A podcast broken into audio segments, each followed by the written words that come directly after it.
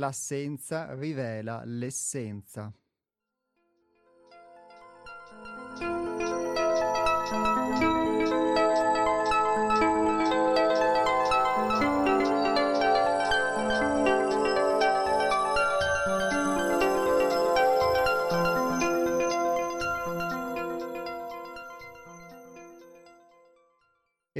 Bentornati a tutti voi che siete in ascolto di Radio Cooperativa sulle frequenze degli Altronauti, la trasmissione che ogni venerdì dalle ore 12 alle 13.30 vi tiene compagnia a cura del Centro di Pedagogia Evolutiva 6 Altrove.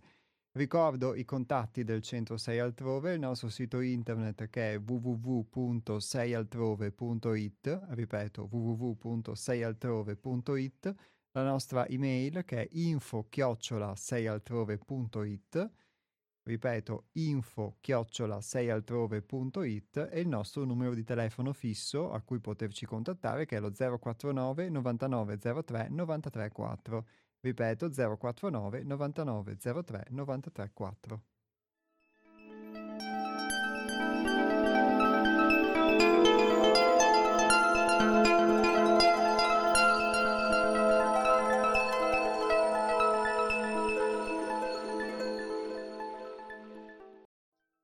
L'uomo, pervaso dalla luce della conoscenza, vidia, è in grado di mutare la propria visione di materialità, di scissura, di ignoranza, di caduta.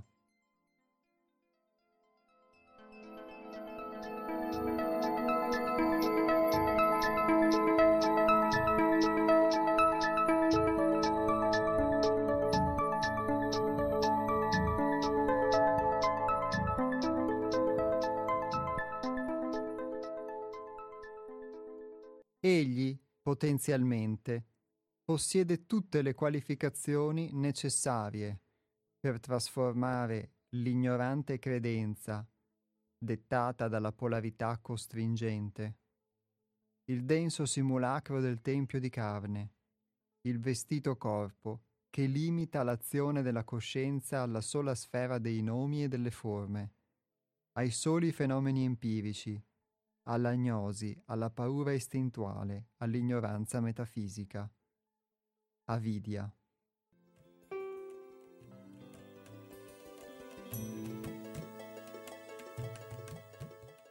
E in queste prime righe che vi ho letto di un testo che si chiama Ascesi e Surrender, tratto dal libro Un tuffo dal profondo, uno dei testi della nostra casa editrice da cui stiamo traendo diversi spunti per questa rubrica radiofonica che conduciamo su Radio Cooperativa, si parla di, mm, si parla di conoscenza, che qui viene definita vidya con questo termine sanscrito, come anche di ignoranza o di non conoscenza, che viene definita avidya. Al di là delle parole sanscrite che possono esserci affini oppure no, però eh, la conoscenza di cui qui si parla è l'essenza di quello che abbiamo sempre definito in questa trasmissione come una, una, conoscenza di se stessi, una conoscenza della realtà, un approccio con la realtà. Approccio con la realtà che tante volte può essere anche l'esatto opposto di quella che ci immaginiamo essere la conoscenza. E pa- ne parlo per esperienza personale perché per molto tempo ho pensato di essere colto, dotto o, o ben informato e che quindi questa cosa in sé potesse darmi una forma di conoscenza che potesse quindi farmi ritenere di essere nel giusto oppure eh, migliore degli altri o più informato degli altri o comunque, ma nella realtà non è così perché la conoscenza di cui qui si parla è qualcos'altro. Infatti è questa conoscenza che ci permette di mutare la nostra visione.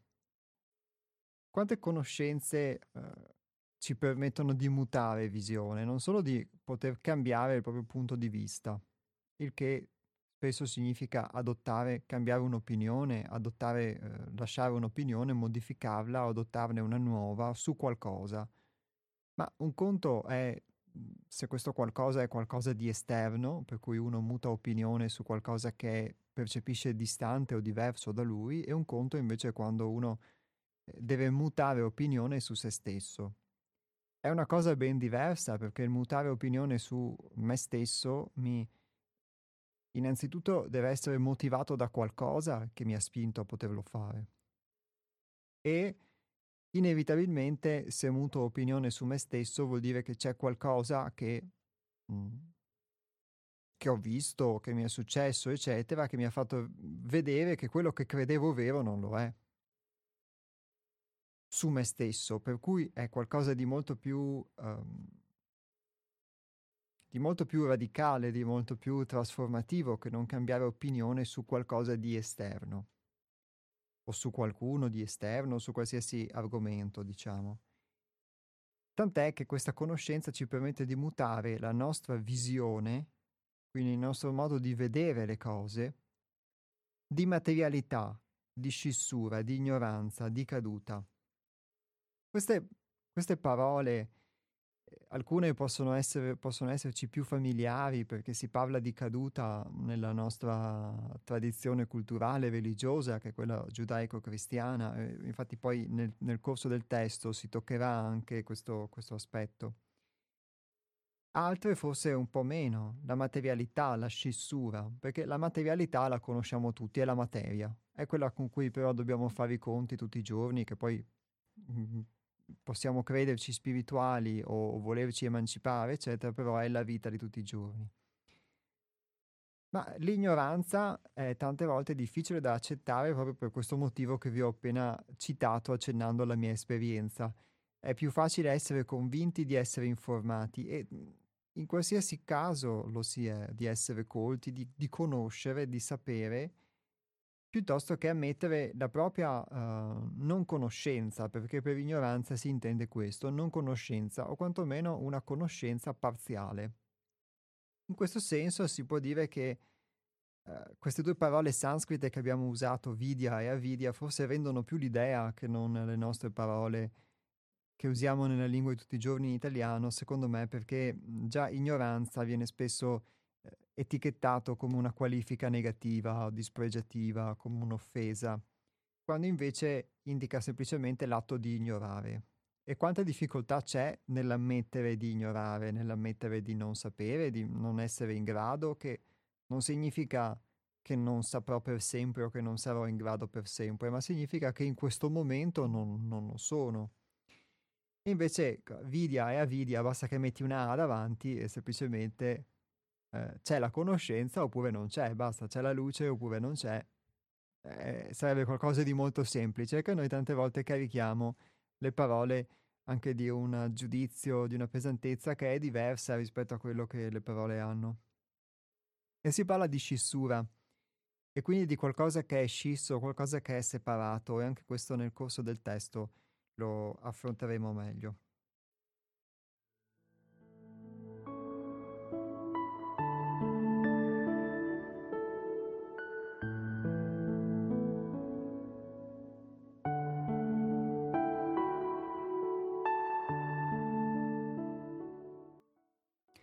E quindi anche questa luce della conoscenza, secondo me, eh, o c'è o non c'è. E quindi quando c'è poi ti permette di mutare la propria visione, altrimenti mh, resti unicamente nella, nella tua, in quello che può essere la tua esperienza, che è legittima, però tante volte non è nemmeno l'esperienza a dettare quelle che possono essere le nostre convinzioni, le nostre visioni, perché io ho dovuto vedere, è una scoperta costante, quante cose io credo che non sono vere ma che io ritenevo tali in virtù di un pregiudizio. E quindi mhmm, ho eh, veramente in moltissime cose nella vita di tutti i giorni o con gli altri un pregiudizio che tante volte può essere un pregiudizio mhmm, positivo o negativo ma comunque un, un'opinione che uno ha preventiva rispetto alle persone, alle cose, all'esperienza. E se uno poi la va a indagare c'è anche sempre qualcosa che la motiva questa opinione, ma che di per sé se non viene indagata resta, diventa la tua realtà e tu vivi una realtà che non esiste in realtà.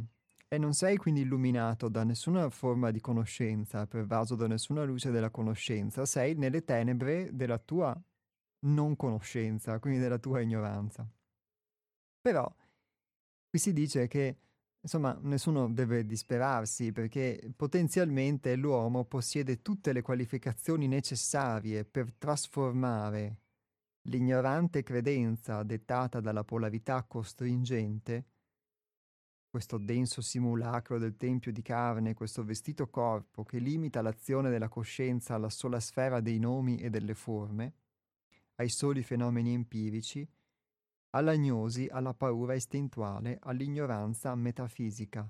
Quindi si parla di una condizione di non conoscenza, di conoscenza molto parziale della realtà in cui viviamo, dettata questa dalla, dalla polarità che ci costringe comunque molto spesso, soprattutto perché non la, non la comprendiamo, non ce ne accorgiamo, a prendere una posizione e poi un'altra, a, a oscillare spesso tra il sì e il no, tra quello che è brutto, bello, ci piace o non ci piace, eccetera, eccetera, e ehm, a non riuscire ad avere un centro tra queste due cose, tra questi due flussi.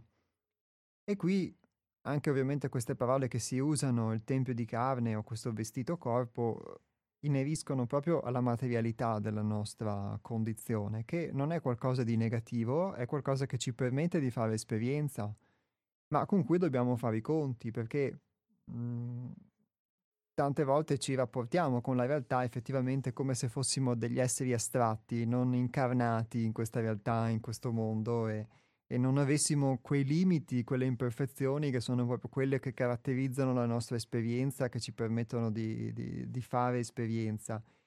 Il problema è che eh, ovviamente nella misura in cui mhmm, rimaniamo solo legati alla capacità di esperienza del nostro corpo e non, e non l'accogliamo nemmeno, tra l'altro rimaniamo legati solamente a, a credere vero quello che percepiamo con i nostri sensi o che crediamo di percepire con i nostri sensi e quindi a questo mondo che è il mondo dei nomi, delle forme, cioè quello che noi vediamo e non solo quello che noi vediamo, che percepiamo, che sentiamo, che udiamo, è vero, ma come noi lo interpretiamo, quindi la nostra elaborazione. E quindi quel pregiudizio di cui vi parlavo spesso è motivato anche proprio da un'elaborazione che io faccio della realtà, un'associazione per cui una persona, una parola, un tono, un, un evento, un...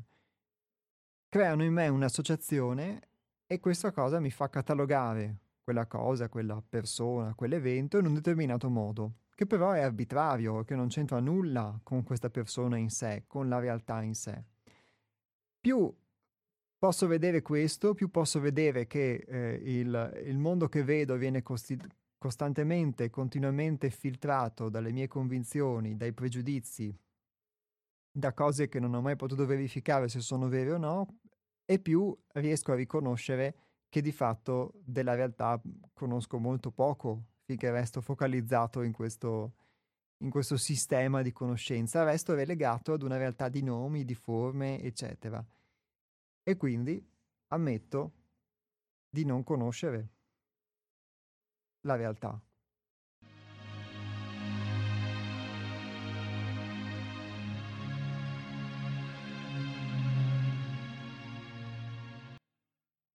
E se c'è qualcuno che ha qualche impressione da aggiungere o qualcosa che eh, l'ha colpito nel testo letto, nelle cose che sono state dette o un'esperienza da raccontare inerente a ciò di cui stiamo parlando, il numero di telefono è lo 049 880 90 20. Lo ripeto, 049 880 90 20.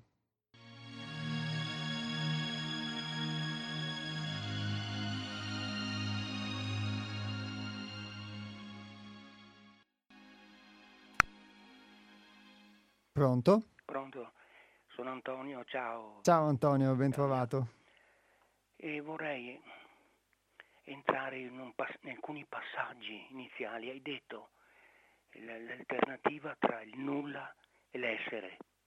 però è un po' troppo astratto. Allora, no, vuol dire, è la realtà questo, questa nel senso che ciò che esiste è un emergere da nulla, però quello che mi interessava è il passaggio sull'ignoranza.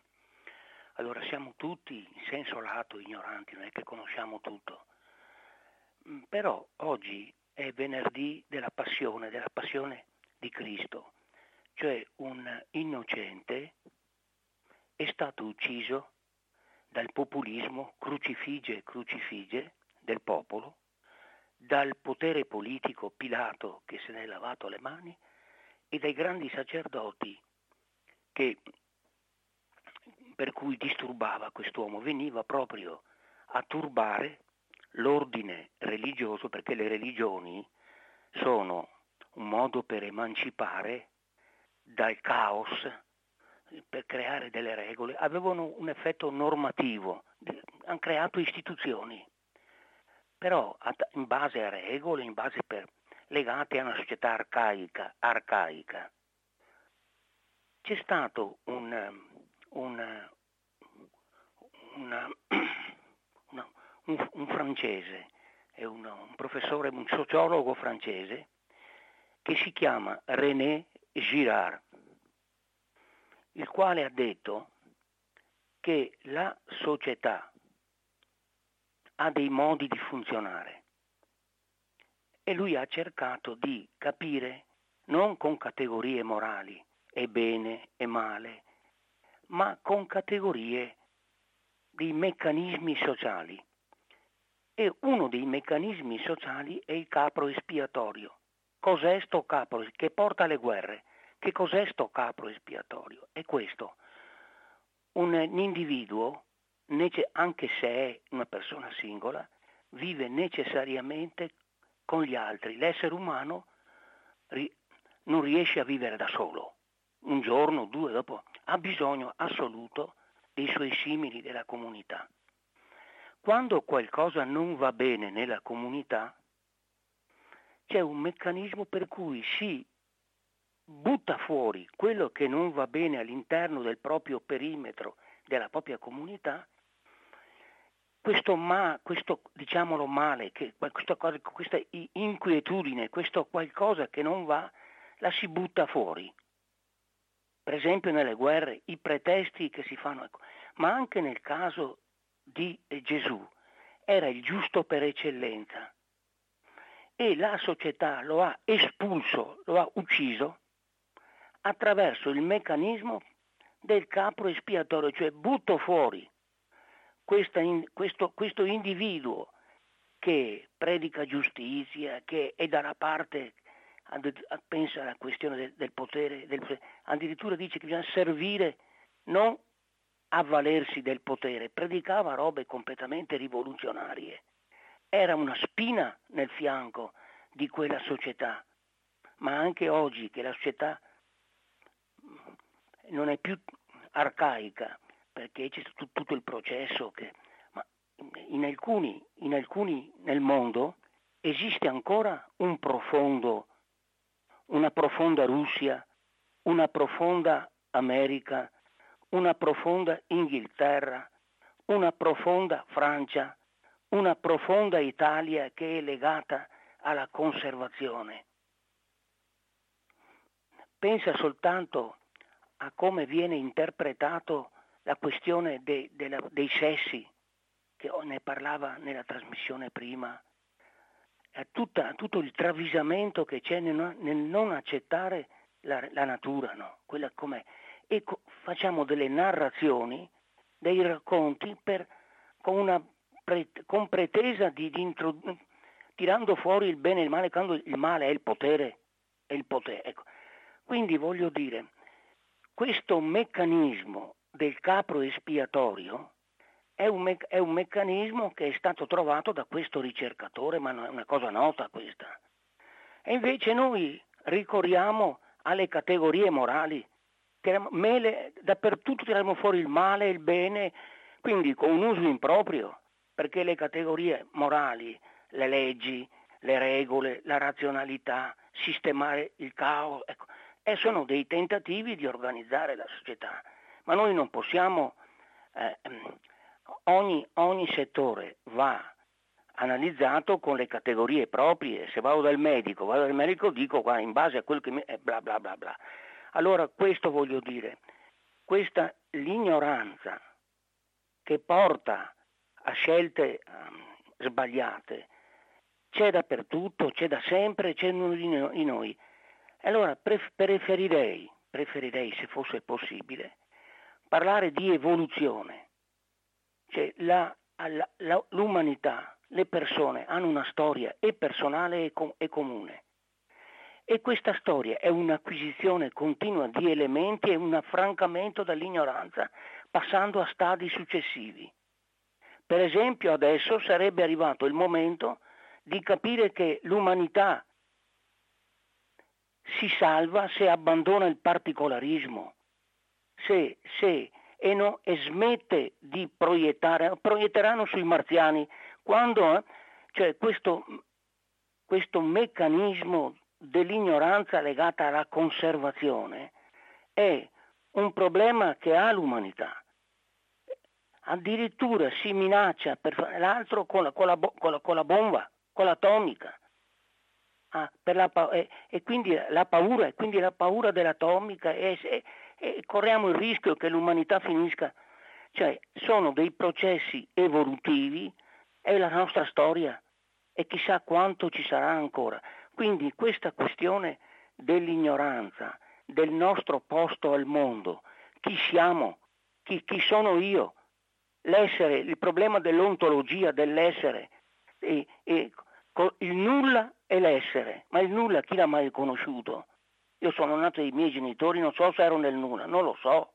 Semplicemente è una accettare un dialogo reciproco, uno sforzo reciproco di aiutarsi nell'affrontare la vita, perché nessuno na- nasce imparato.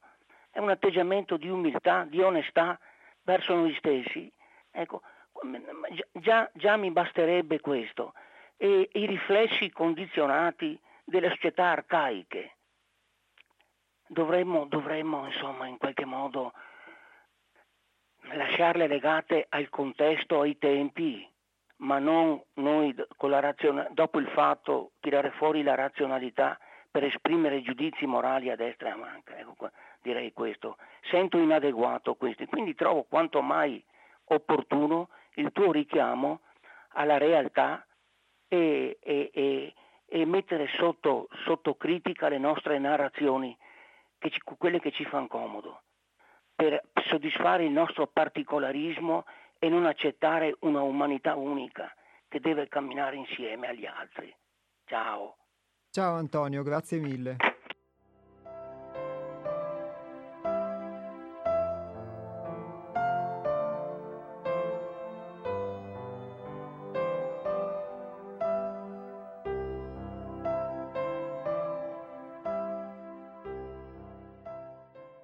Grazie Antonio, come sempre, per i tuoi bellissimi spunti, prendendo anche spunto appunto dall'attualità.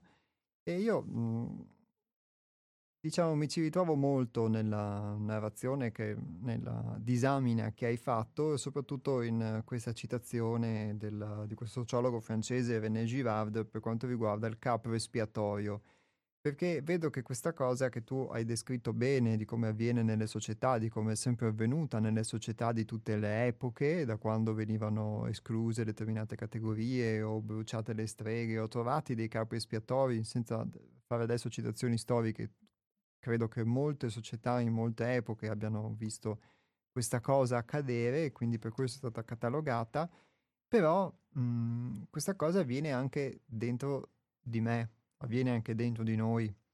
E quindi quante volte una persona può provare una forma di malessere, posso provare una forma di malessere o può essermi successo qualcosa, e anziché andare a indagare me stesso sul perché lo provo o sul perché mi è successa questa cosa che per me può essere stata spiacevole, cerco un capro espiatorio e dico eh sì ma è colpa sua perché lui ha fatto così o è colpa di qualcosa, eh sì perché ho mangiato qualcosa che mi ha fatto male o perché è successo così o perché la giornata è storta o perché lui, perché lei o perché la società o perché il mondo, perché il governo, insomma c'è sempre un qualcuno esterno che è la causa dei miei mali e quindi è il capo espiatorio. Come avviene a livello sociale, così a livello anche individuale, vedo, accade questa cosa.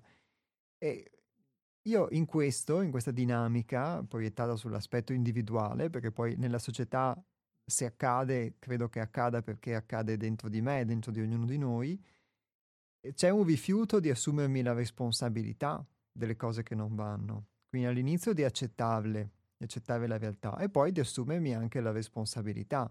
Ma questa cosa mi porterebbe in realtà a poter, come dici tu, uh, evolvere nel senso di poter um, rinunciare a delle credenze che sono irreali per invece commensurarmi sempre di più alla realtà. Ed effettivamente qui non c'è nessuno che, oh, che è saggio, è perfetto e qualcuno che non lo è. È un, effettivamente un emanciparsi costante dall'ignoranza e quindi un poter togliere velo su velo per uh, scoprire la, la, realtà. E sicuramente per quello che ho potuto verificare su di me è una cosa che è in, in itinere, è in essere, è in progresso continuo. In questo senso richiama molto l'evoluzione. E quindi il lavoro su di sé da questo punto di vista è la rinuncia al capo espiatorio, perché eh, è la rinuncia ad adottare questo meccanismo che forse proprio perché eh, ce l'abbiamo come riflesso condizionato, forse perché l'abbiamo introiettato nelle società in cui siamo vissuti, ma lo diamo per scontato, ce l'abbiamo e quindi eh, quello diventa lo strumento attraverso cui noi possiamo veicolare anche tutti i nostri sfoghi. Poi può essere un capo espiatorio sicuramente individuale può essere anche un capo espiatorio effettivamente collettivo. Quindi uno accende il telegiornale, al telegiornale ci sono dei brutti mostri cattivi e quindi tutta la rabbia della nostra giornata viene inveita contro i brutti mostri cattivi che il telegiornale ci trasmette e così noi poi eh, non, non dobbiamo né indagarla né magari rivolgerla verso altre parti. Eh, ognuno ha, ha, sicuramente i suoi um, capi espiatori, ma sta di fatto che poi la realtà, quando tu effettivamente in, in un'onestà che eh, ci vuole uno sforzo per poter accettare e, e sicuramente è l'essenza di, di, di un lavoro su di sé, quando vai effettivamente a vedere le cose come sono, vai a vedere l'altra persona o l'evento in sé, ti accorgi che l'avevi molto modificato e forse tante volte eh, questa cosa la posso fare anche per potermi difendere perché posso vivere un forte autogiudizio e quindi piuttosto che autogiudicarmi, autocolpevolizzarmi di qualcosa, preferisco colpevolizzare qualcuno all'esterno, però eh, prima o poi dovrò fare i conti con me stesso, con la realtà. E quindi ti ringrazio anche Antonio per questo, quindi questo richiamo questa, a questo capo espiatorio e mh, riguardo le categorie morali, anche secondo me effettivamente noi le, le introiettiamo sì dal, dall'ambiente, mh, tante volte ho potuto verificare che io credevo di essere emancipato ma non lo ero affatto, io sono inevitabilmente eh, un'espressione dell'ambiente in cui sono nato Ovviamente non sono solo quello e come si, ci diceva il testo abbiamo tutte le qualificazioni, anch'io come essere umano ho tutte le qualificazioni per potermi emancipare da questa condizione. Quindi da un lato sì, siamo questo, bisogna accettare questa realtà, altrimenti crediamo di andare da qualche parte e non ci muoviamo mai, dall'altro lato però abbiamo anche delle possibilità.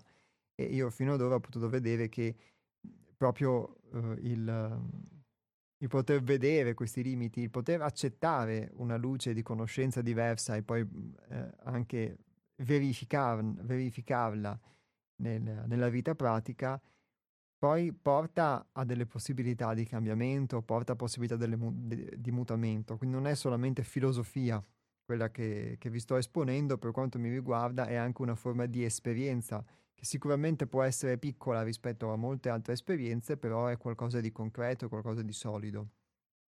E aggiungo solo poi relativamente all'altro riferimento che hai fatto Antonio al nulla e al quindi al fatto che ci siano praticamente, mh, che se non c'è l'essere c'è il nulla, ecco, il... E quindi all'aspetto che dicevi, non so se dov'ero, se ero nel nulla quando sono nato, eccetera, effettivamente nemmeno io lo so. Il nulla qui lo si intende più che altro da un punto di vista non tanto uh, metafisico, ma uh, da un punto di vista um, da un punto di vista reale. Il, forse tu intendevi la citazione iniziale che ho, ho, fatto, tratta dal nostro libricino Roseto di aforismi, l'assenza rivela l'essenza, perché tante volte il, sono proprio le cose che sembrano non esserci, che in realtà rivelano proprio l'essenza delle cose, e, contrariamente a quello che pensiamo invece. E quindi più che di nulla, diciamo, metafisico, eh, anch'io parlerei di qualcosa di profondamente reale legato alla nostra esperienza, al fatto che uno viva in una condizione di non conoscenza di sé e poi invece quando è addirittura di, di pregiudizio e poi invece quando può, ha la possibilità di mutare la, la visione delle cose, le cose allora cambiano. E in realtà non c'è nulla che arriva e che prima non c'era. È, è semplicemente sei tu che vedi le cose in modo diverso e quindi ti sei aperto a poter vedere le cose in modo diverso quindi anche in questo senso non c'è niente di esterno che ti arriva e che ti dà la conoscenza di per sé, alla fine sei tu che ti permetti di poter uh, vedere quello che prima non vedevi ma che avevi davanti agli occhi comunque.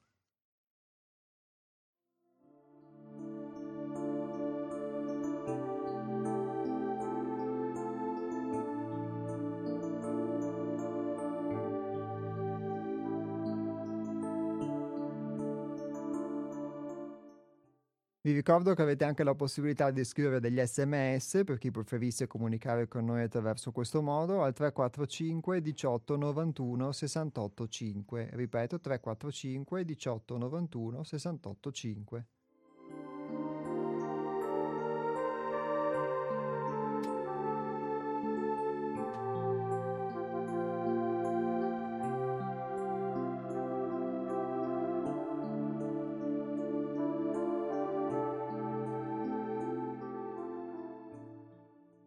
L'uomo, rivolto all'essenza, può essere padrone delle emozioni, dei sentimenti, dei pensieri e di qualsivoglia modificazione sovrapposta alla propria coscienza unitaria. Egli, eterno tempio di conoscenza di verità, può trascendere l'ignoranza che lo costringe al solo mondo delle apparenze, colmando, con fulmineo slancio, la distanza illusoria che lo separa dall'essere.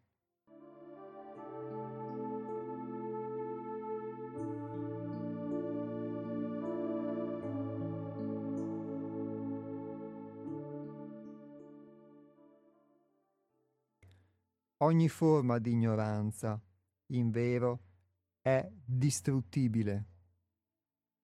La conoscenza di verità, ognosi, in vero, è indistruttibile.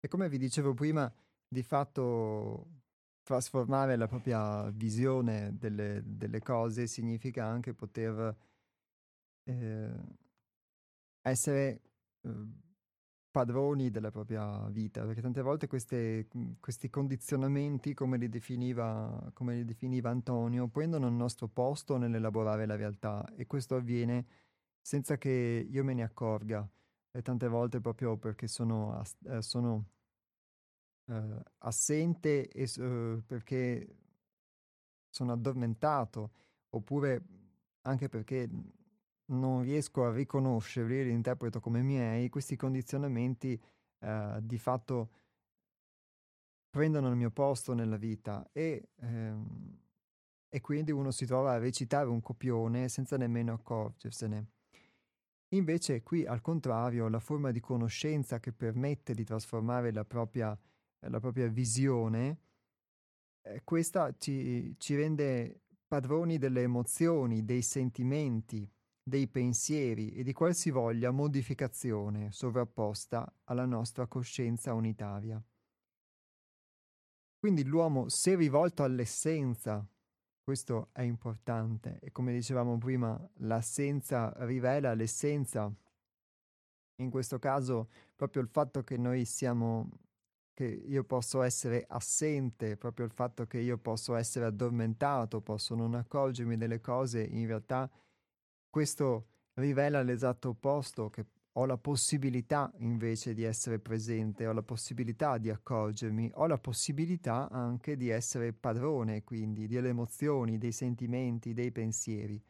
Se questa padronanza significa essere padroni di noi stessi e se questa padronanza io ad esempio la associo a una reale forma di libertà, allora significa che è un po' la condizione opposta o se vogliamo complementare invece di quella in cui si vive, che è una condizione di schiavitù, di schiavitù perché si è schiavi dei propri pregiudizi, si è schiavi della propria incapacità e della proprio non essere in grado in quel momento di essere, di avere padronanza su emozioni, sentimenti, pensieri non significa che non posso esserlo, significa che non sono in grado o non sono stato in grado in quel momento o non sono stato educato a poter essere in grado, perché di fatto diceva Antonio che noi nasciamo nel mondo, non sappiamo nulla ed effettivamente stessa cosa vale per i nostri genitori, per i nostri nonni, bisnonni, eccetera, e quindi molte cose ci vengono tramandate, possono essere utili, altre invece possono non esserlo, ma molte cose utili invece non ci vengono insegnate e quindi eh, la possibilità di trasformare la propria visione delle cose è anche la possibilità di trasformare i pregiudizi che non sono utili, che ci sono stati ereditati e che pensiamo, penso siano miei, e, e potermi aprire invece a delle possibilità diverse di conoscenza di me, che non è conoscere qualcosa di strano, di lontano, di esoterico, ma è conoscere di fatto come funziono. E questo mi permette di trascendere l'ignoranza che altrimenti mi costringerebbe al solo mondo delle apparenze, cioè a un solo mondo fittizio, a un solo mondo di, di narrazioni che però non, non, riusciamo a verificare se sono reali oppure no, di associazioni, di ombre sostanzialmente.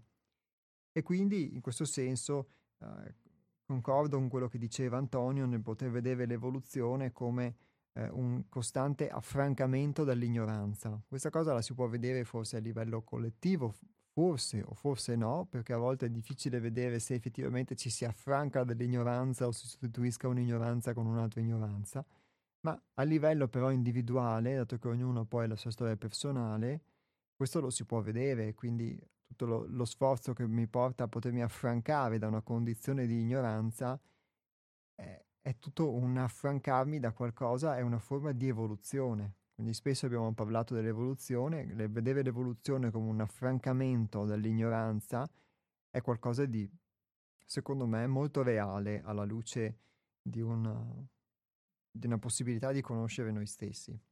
Ora lascio di nuovo la parola a voi allo 049 880 90 20.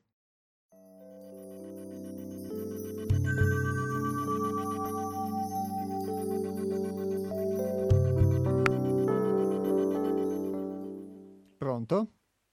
Pronto, ciao Iapo. Ciao Nick, ben trovato. Eh, ti chiedo scusa perché eh, io dovevo aspettare in casa, ma ho avuto problemi in banca, sono andato dall'altra parte. No? Eh, chiudo il telefonino tutto perché sto parlando, sto parlando con due... Te- Pronto? Nick, ci sei? Sei con noi? Sì, perché viene con eco tra due telefonini, no? Ah, ho capito, infatti era la mia eh, voce, quindi quella che ho eh, sentito eh, nell'eco. Mi devi perdonare. Allora va bene, l'importante... le cose, no, le cose più importanti le hai detto te.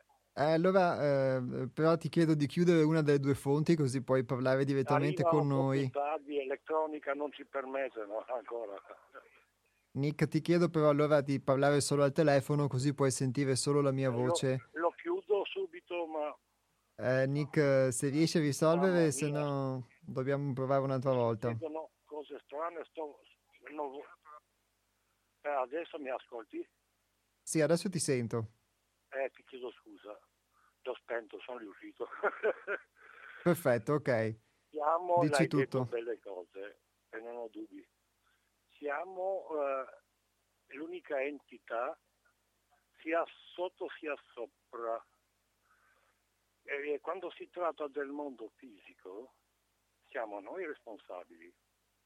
Hai detto per i sentimenti, per le emozioni e tante altre cose. Nel nostro mondo interiore, se non lo governiamo quella ricchezza che abbiamo, 160 ambiti mentali che vivono di noi.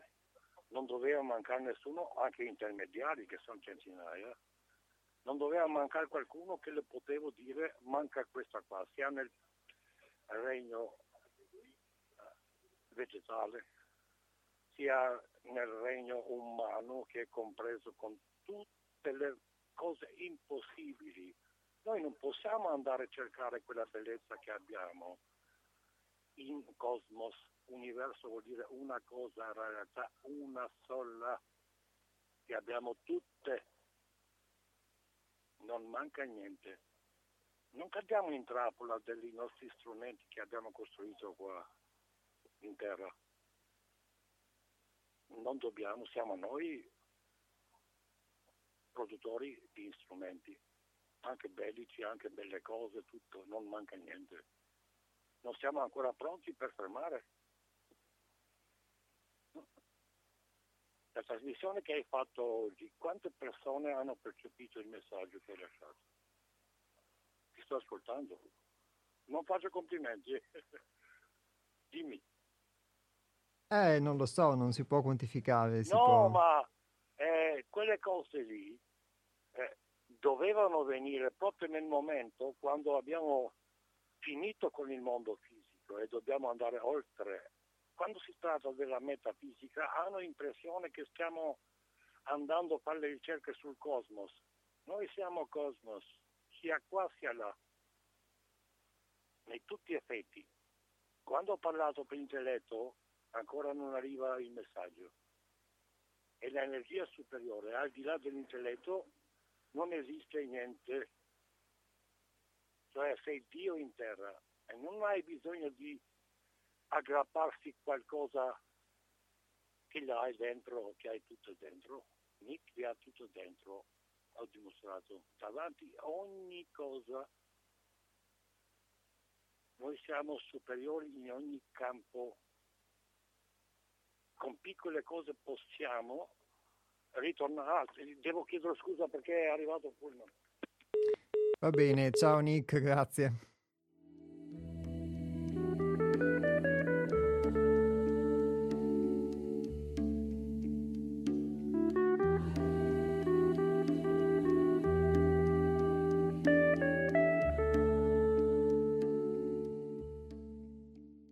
Nick fa spesso riferimento a questo mondo sensibile quindi a, a, citando i filosofi greci al fatto che il mondo sensibile non sia il mondo vero da cui proveniamo e quindi questo ci esponga a dei fraintendimenti. Sicuramente questo tema, questo aspetto è quello di cui si leggeva anche in queste righe quando dicevamo di vivere in un mondo che è solamente di nomi, di forme oppure di categorie morali, come diceva Antonio, che poi noi eh, potevano avere un effetto normativo quando sono state quando sono state create, quando sono state formulate, ma noi poi le interiorizziamo queste categorie morali, quindi quella fu una forma di giudizio, di autocolpevolizzazione, eh, di fatto o di colpevolizzazione all'esterno, io introietto questa categoria morale e, e giudico la mia realtà in base a questi pregiudizi, a queste forme.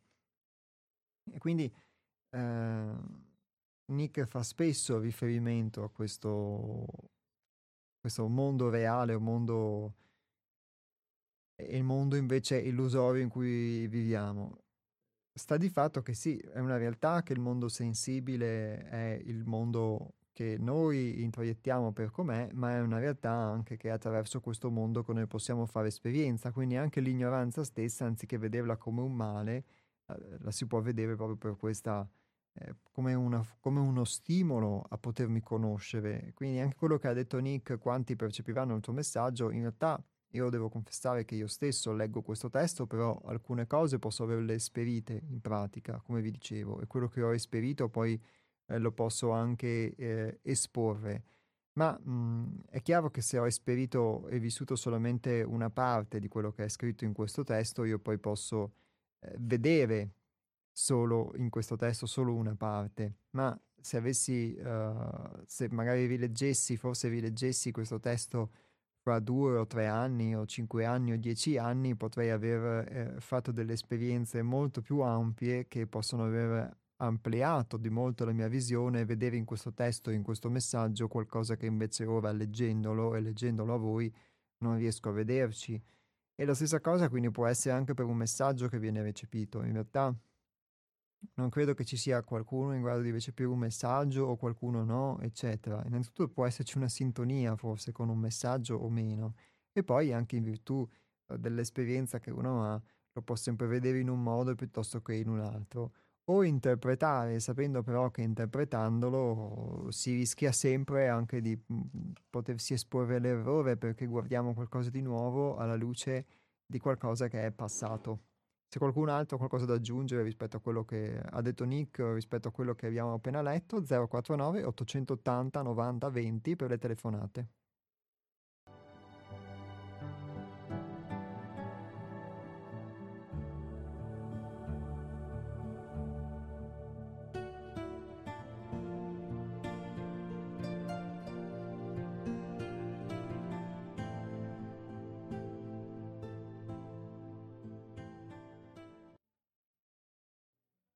L'uomo contemporaneo è un essere di transizione e l'attuale esperienza di lotta e sofferenza, che sembra la costante in questi tempi oscuri, è il segnale che preannuncia l'imminente avvento di un'ascesi che interesserà non più singoli individui, ma intere masse.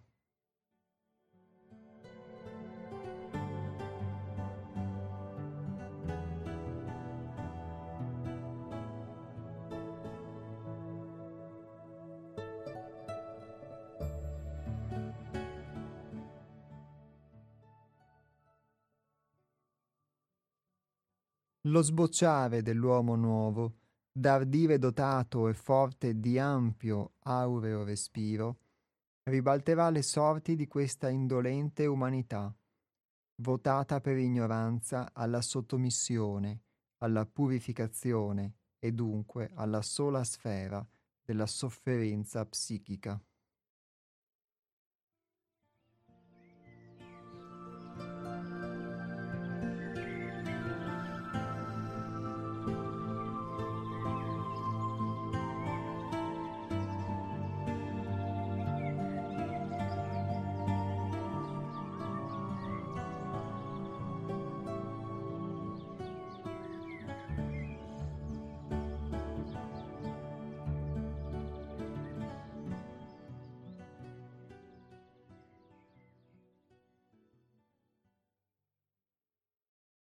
Certo, il poter vedere l'uomo contemporaneo come un essere di transizione significa anche rimettere un po' in discussione la nostra idea di essere evoluti, di essere il top eh, rispetto, rispetto, al passato rispetto anche a qualsiasi altra cosa. Invece forse dovremmo veramente farci delle domande e poterci eh, interrogare quantomeno su, su questa nostra condizione.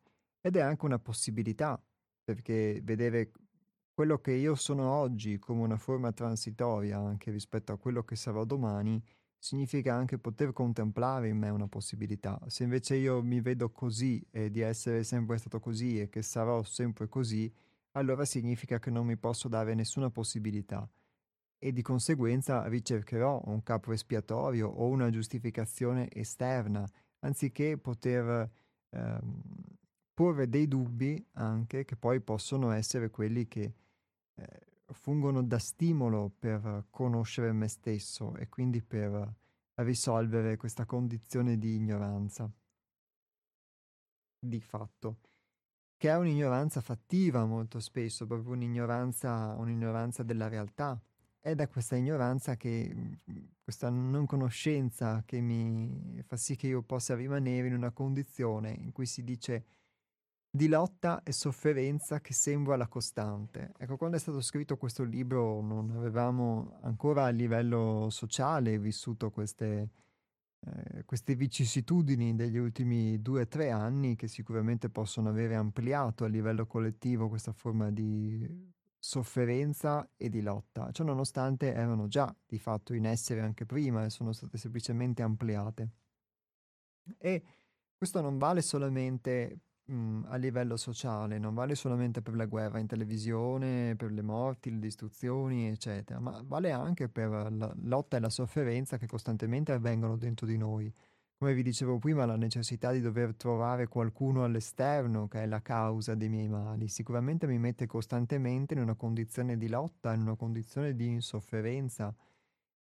E, eh, e soprattutto poi un conto è l'idea di volersi liberare o emancipare da questa sofferenza, ma quanto invece eh, siamo, sono, eh, spesso in modo inconsapevole, ma attaccato, attaccati a, a, ciò che in realtà ci fa star male o ci fa soffrire, eccetera, perché in fin dei conti nel provare questa emozione mi sento vivo nel lottare contro qualcuno, contro qualcosa, perché in questa lotta, in questo nemico, in questo odio, uno si sente vivo o ci si sente vivi, o nella sofferenza, anche nell'autocolpevolizzazione di fatto, ci si sente vivi. E quindi forse abbiamo introiettato, abbiamo... viviamo la vita in un modo che tante volte può essere molto distorto, per cui si ricercano delle esperienze mhmm, per sentirsi vivi perché la vita per noi è questo, non abbiamo mai conosciuto niente di diverso. Quando invece la vita può essere anche diverso, può essere una vita di quiete o di pace, ma se siamo abituati o siamo stati abituati a vivere sempre una vita che invece è di compulsione, di sofferenza o di rabbia o di quello che è, eh, di fatto eh, difficilmente potremmo accettare come vita una condizione diversa, perché noi la, la vedremo come una morte, come una stasi, come qualcosa che mh, non è bello, non è piacevole o addirittura può essere noioso, eccetera.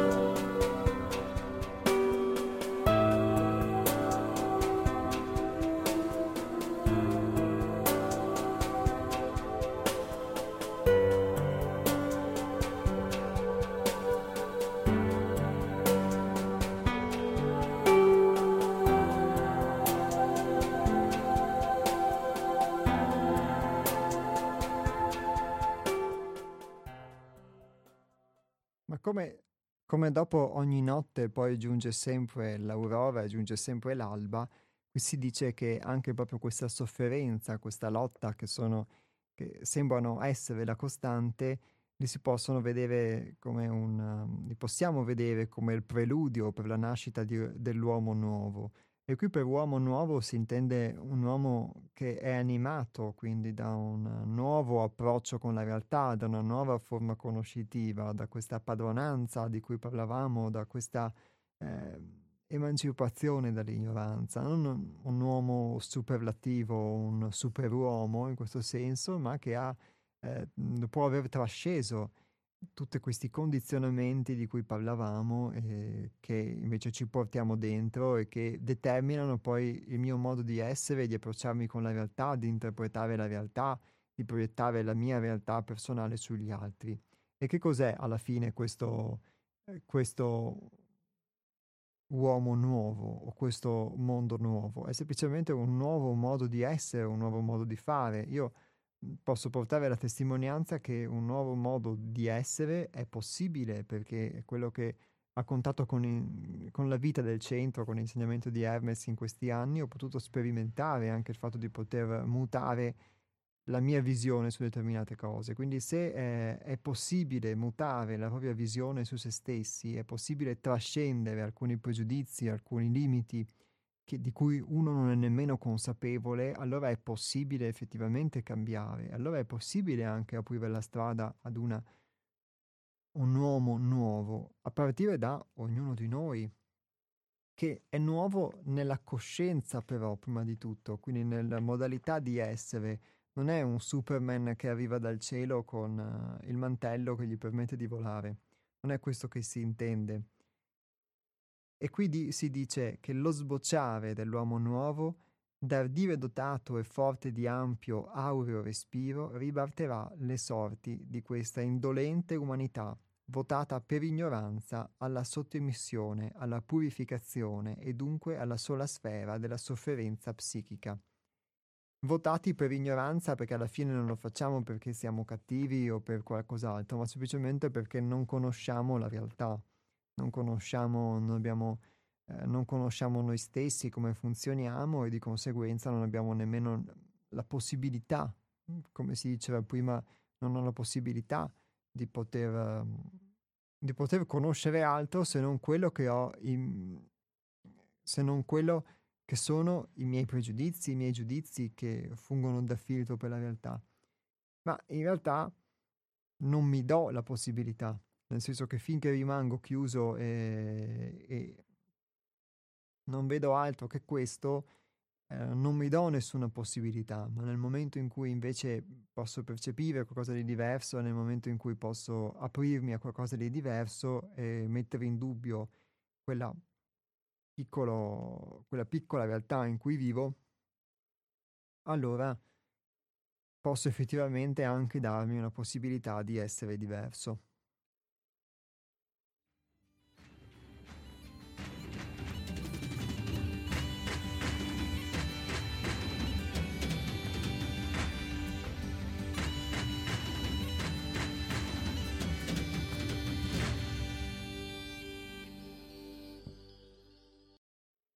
E dopo la caduta, quindi se questa è la condizione che, che viviamo, che si vive, ah, parliamo ora di ascesi, dunque. E come vi dicevo all'inizio di questa, di questa puntata, l'ascesi come anche la caduta hanno una connotazione che sono molto religiose e um, non è qualcosa che ha forse riferimento al peccato quanto riferimento al fatto che viviamo una condizione che è quella della materia, che è fatta di imperfezione, che è fatta anche quindi di contatto con la sofferenza, eccetera, nella misura in cui io posso interpretare la realtà e non, è, e non ho gli strumenti per poterla conoscere e la interpreto. E dunque cosa succede? Succede che se soffro o sto male do una giustificazione o do la colpa a qualcuno di esterno e quindi non riesco ad assumermi la responsabilità o vedere che mhmm, questa cosa proviene da me o che questa cosa può essere un insegnamento che mi può spingere a migliorare. E poi succede che mhmm, sono spinto nella ripetizione costantemente, costante degli stessi errori perché se non acquisisco nulla dall'esperienza poi ripeto costantemente gli stessi errori. Quindi in sostanza questa condizione che vivo è una condizione di, chiamiamola così, eh, sofferenza eh, di piacere e dolore, perché poi alterno i momenti di piacere ai momenti inevitabili di dolore in questa legge della polarità, della polarità e non, eh, non ho nessuna possibilità di avere padronanza sulla vita, quindi è come se fossi totalmente in balia delle onde. Quindi la vita non viene vissuta. Nella vita io di fatto sono un naufrago questa la, si può definire la condizione media forse di caduta, sono un naufrago in balia delle onde, potrebbero farmi spiaggiare su un'isola deserta ma piena di noci di cocco, potrebbero anche farmi spiaggiare su un'isola deserta dove resto lì per sempre, così come anche farmi annegare o, o farmi divorare dagli squali e non ho nessuna padronanza.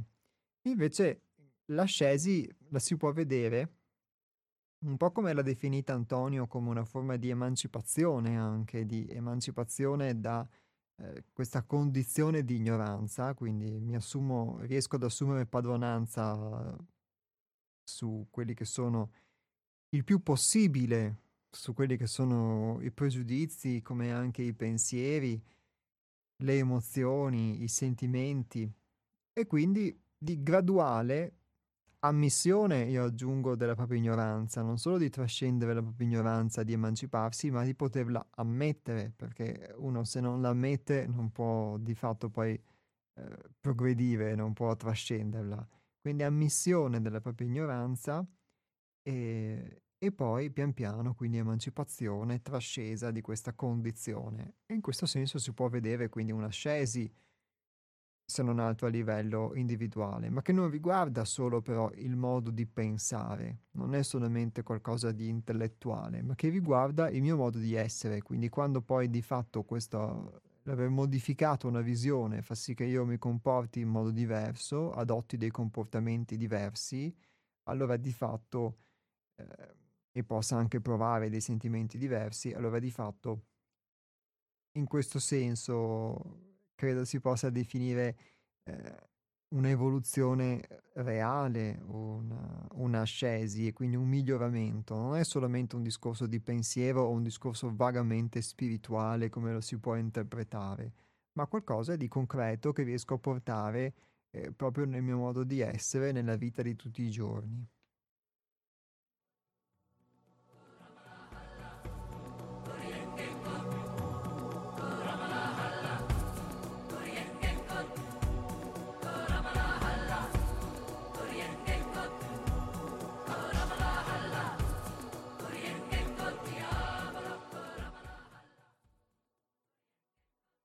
Le religioni dicono a buon titolo che l'uomo sperimenti una caduta e che quindi per risolvere questa condizione debba ascendere.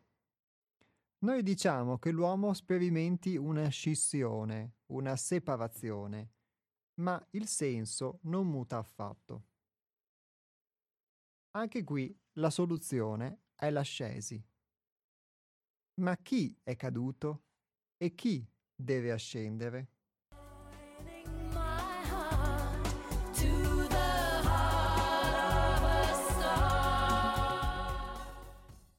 Possiamo a buon titolo affermare che l'io psicologico è in ultima analisi una struttura di coscienza involuta, condensata, addormentata, caduta.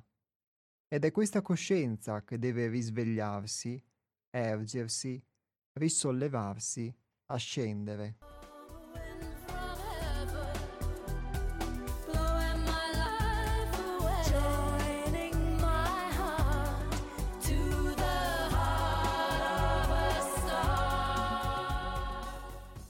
L'io psicologico è tutto quello che di fatto chiamo io, che chiamo mio, che chiamo me stesso, il mio modo di essere, il modo di fare, miei, le mie reazioni, i miei sentimenti, tutto quello che di fatto io sono quando io definisco io e che è anche però quei pregiudizi, quelli sicuramente quei pregi, però anche quei pregiudizi, quelle le forme ataviche di interpretazione della realtà, le associazioni che faccio e perché ho ripetuto nel tempo e si sono fossilizzate in me attraverso cui interpreto la realtà, quindi anche le categorie morali. Tutto questo costituisce l'io psicologico, le abitudini, i piaceri, le sofferenze, le persone che ci stanno simpatiche, quelle antipatiche, eccetera, eccetera. Tutto questo caratterizza il mio io psicologico, che di fatto qui viene visto quindi come una forma di coscienza, che non è qualcosa che quindi deve essere eh, eliminato quando si parla di eliminare l'ego, di distruggere l'ego, tutte queste cose qui, ma semplicemente di un un bambino che forse però deve crescere, non deve essere coltivato, continuato a tenere bambino o credersi adulto ma essere bambino, ma crescere, quindi ascendere, quindi evolvere. Quindi cambiare, evolvere, ascendere, crescere, sono tutti sinonimi, li vedo così, di quello che è questo approccio alla realtà, questa emancipazione da, dall'ombra che mi può connaturare, ma che, di cui io non mi rendo conto o in cui spesso sono immerso talmente tanto che penso che sia luce. Anche qui il fatto che può scendere l'io psicologico, che, cioè che questa forma di coscienza che è condensata nell'io psicologico però può svegliarsi, può destarsi e significa che sono solo addormentato, non significa che non ho nessuna possibilità, che sono solo addormentato e che posso però svegliarmi di fatto, che posso destarmi, che posso appunto crescere, migliorarmi, perfezionarmi.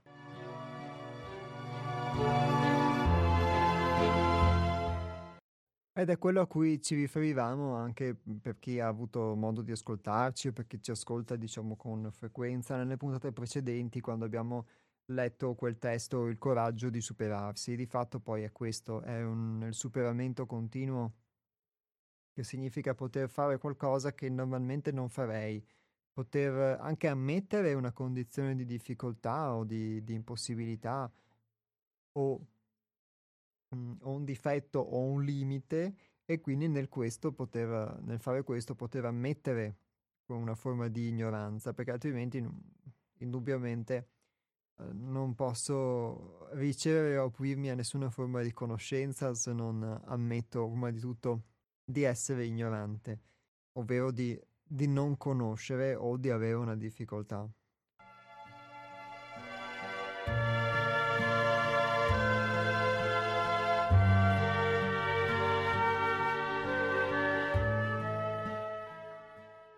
Lo 049 880 90 20 è il numero della diretta se qualcuno avesse qualcosa da aggiungere in merito a quello di cui stiamo parlando. Questo testo che si chiama Ascesi e Surrender e in cui ci siamo inoltrati nella puntata di oggi.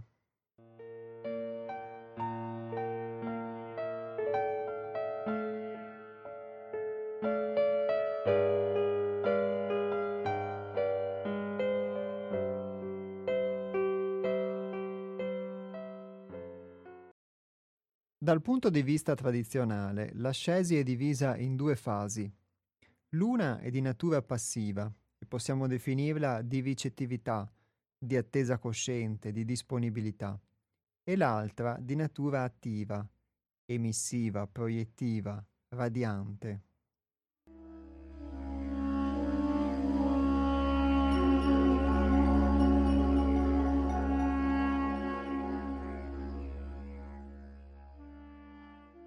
L'opera di trasformazione, di conquista, di padronanza è di ordine attivo, emissivo, solare. Quando l'io, attraverso la pacificazione delle emozioni, risolve la reattività dei fuochi istintivi sensoriali, struttura una buona postura di silenzio mentale e l'opera si apre fisiologicamente ad un grado di ordine superiore allora l'individuo come personalità non può fare più niente. A questo punto è la forza di ordine universale che assorbe il particolare, è la luce interiore che opera, riassorbendo il riflesso dell'io. È l'essere, non più velato, che nutre radiante l'anima incarnata.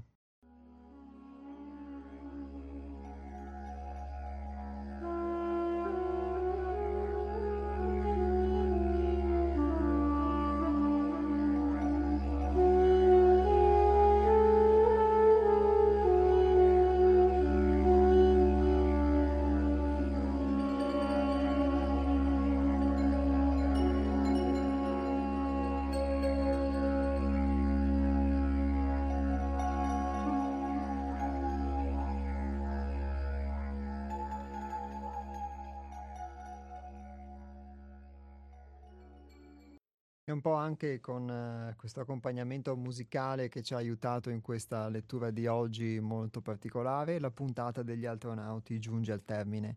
Non al termine questo brano che potrete trovare per chi ha il libro appunto nel volume Un tuffo dal profondo, la fonte inesauribile, che è il terzo volume della trilogia La Sacra Realtà, oppure sul nostro sito internet che è www.seialtrove.it per chi lo, lo volesse volesse sapere di più su questo libro e può trovare il libro, per chi vuole può anche acquistarlo. Eh, il costo del libro è di, di 10 euro, con cui potete contribuire diciamo, all'attività della nostra associazione, quindi a diffondere questo messaggio, poter ristampare i nuovi testi successivi. E è la prima parte quella che vi ho letto oggi, quindi nelle puntate, nelle prossime puntate dei prossimi venerdì proseguiremo questa lettura dedicata all'ascesi e al surrender. Abbiamo visto oggi più che altro l'aspetto del, del riconoscimento di questa condizione di caduta e, e, anche della possibilità però di potersene emancipare vista da un punto di vista diverso. Se qualcuno poi avesse qualcosa da aggiungere, può anche farlo per email eventualmente o qualche, darci qualche spunto o qualche suggerimento all'indirizzo email che è info-seialtrove.it. Ripeto, info-seialtrove.it. Potrete riascoltare la replica di questa puntata sia questa notte, diciamo, per, um, per chi si sveglia molto molto presto la mattina o va a letto molto molto tardi la notte, oppure eh, mercoledì prossimo dalle ore 15.20 alle ore 16.50 in replica, quindi dalle 15.20 alle 16.50, mercoledì 20 aprile. Altrimenti torneremo con una nuova puntata in diretta degli astronauti il prossimo venerdì dalle ore 12 alle ore 13.30, sempre qui sulle frequenze di Radio Cooperativa. Un saluto dal gruppo Altrove a tutti voi e a tutte voi che siete stati in ascolto degli astronauti e un appuntamento a venerdì prossimo.